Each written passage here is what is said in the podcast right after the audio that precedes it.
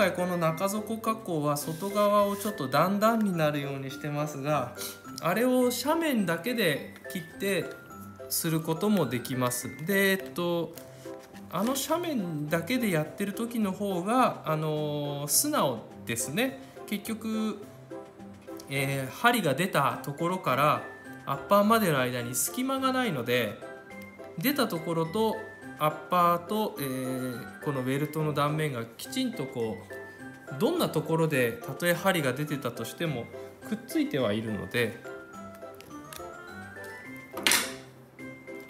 そこがいい点ではあります。下穴さえ開けておけば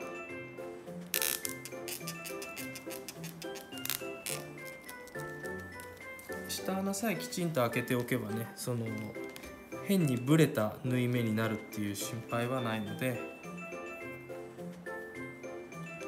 まあ、今回中底加工でそういう斜面だけで作るやつは説明しなかったと思いますがどっかでまた、えーそういう中底加工もあるよっていうのを説明しようかなとじゃあ思います。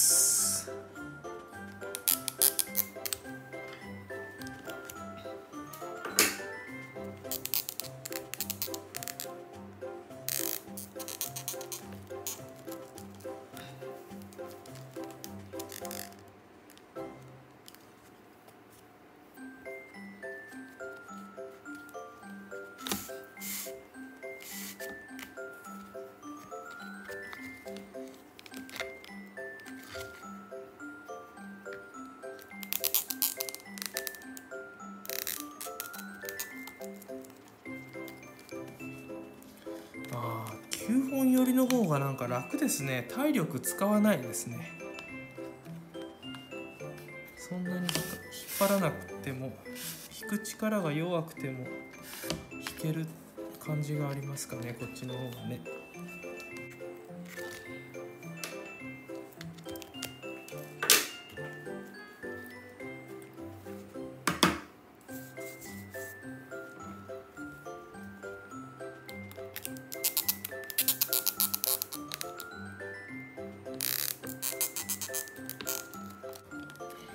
ギシギシって音が嫌ですね。本当にね。これね。まだこのすくい針が磨き上げられてないからギシギシ言うんですけど。動画を見てる方もねすいませんね。これね。まあもしもご自分のすくい針がギシギシ言ったらこれ磨きが足りないんだなと思ったらいいと思います。えーっと今まで作ってたやつがこんぐらいで今使ってるあーあんまり差がないように見えるな。でも差ありますよねこれねちゃんとね。うん。こんぐらい。きっちり鏡みたいにこっちは映りますんで。こっちは曇ってますもんね。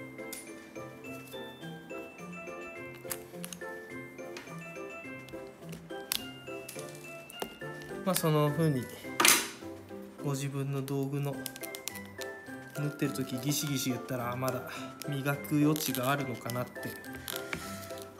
思っていただいたら嬉しいですね。前向きに受け止めてもらえたらこの失敗を失敗じゃないか。まあトラブルですけど。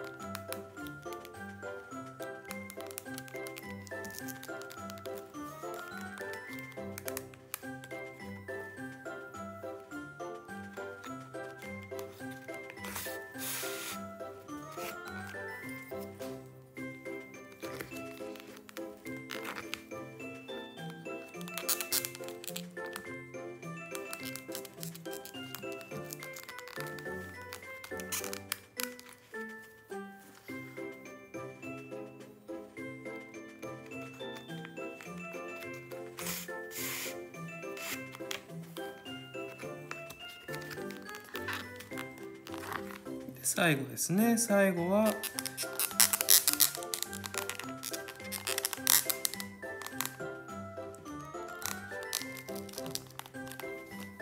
外から内側にだけ針を入れ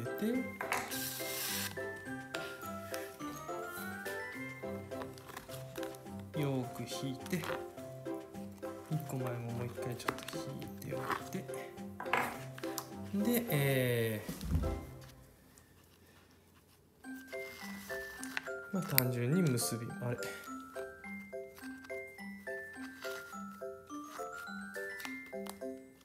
肩結びをするだけですね。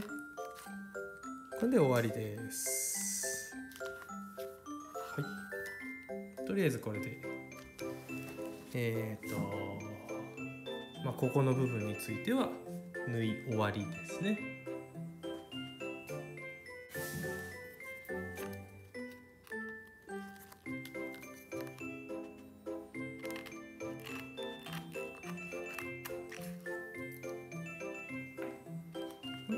で一応、えー、一応というか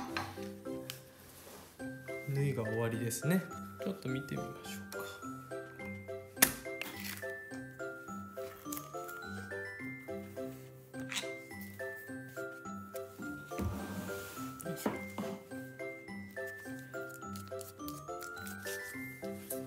一回じゃあちょっとさからげかかとからげる前に先に掃除してちょっと見てみたいと思います。